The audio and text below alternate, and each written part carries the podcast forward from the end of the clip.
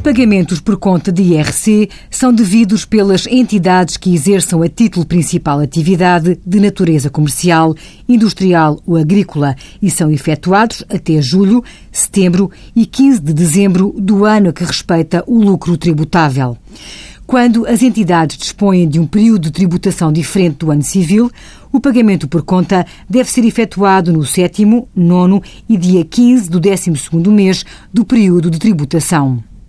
Os sujeitos passivos são dispensados de efetuar pagamentos por conta quando o imposto do exercício de referência para o respectivo cálculo for inferior a 200 euros. Os pagamentos por conta podem ser limitados apenas no terceiro pagamento, quando o sujeito passivo verifique que o montante já pago é igual ou superior ao IRC, que será devido com base na matéria coletável do período de tributação em causa.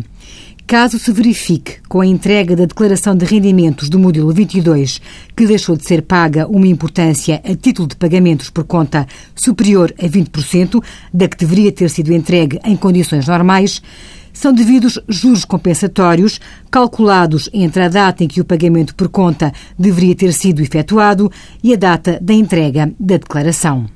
Este não pagamento, como é uma contraordenação fiscal, além dos juros devidos, também é aplicável coima calculada em função do valor do imposto em falta.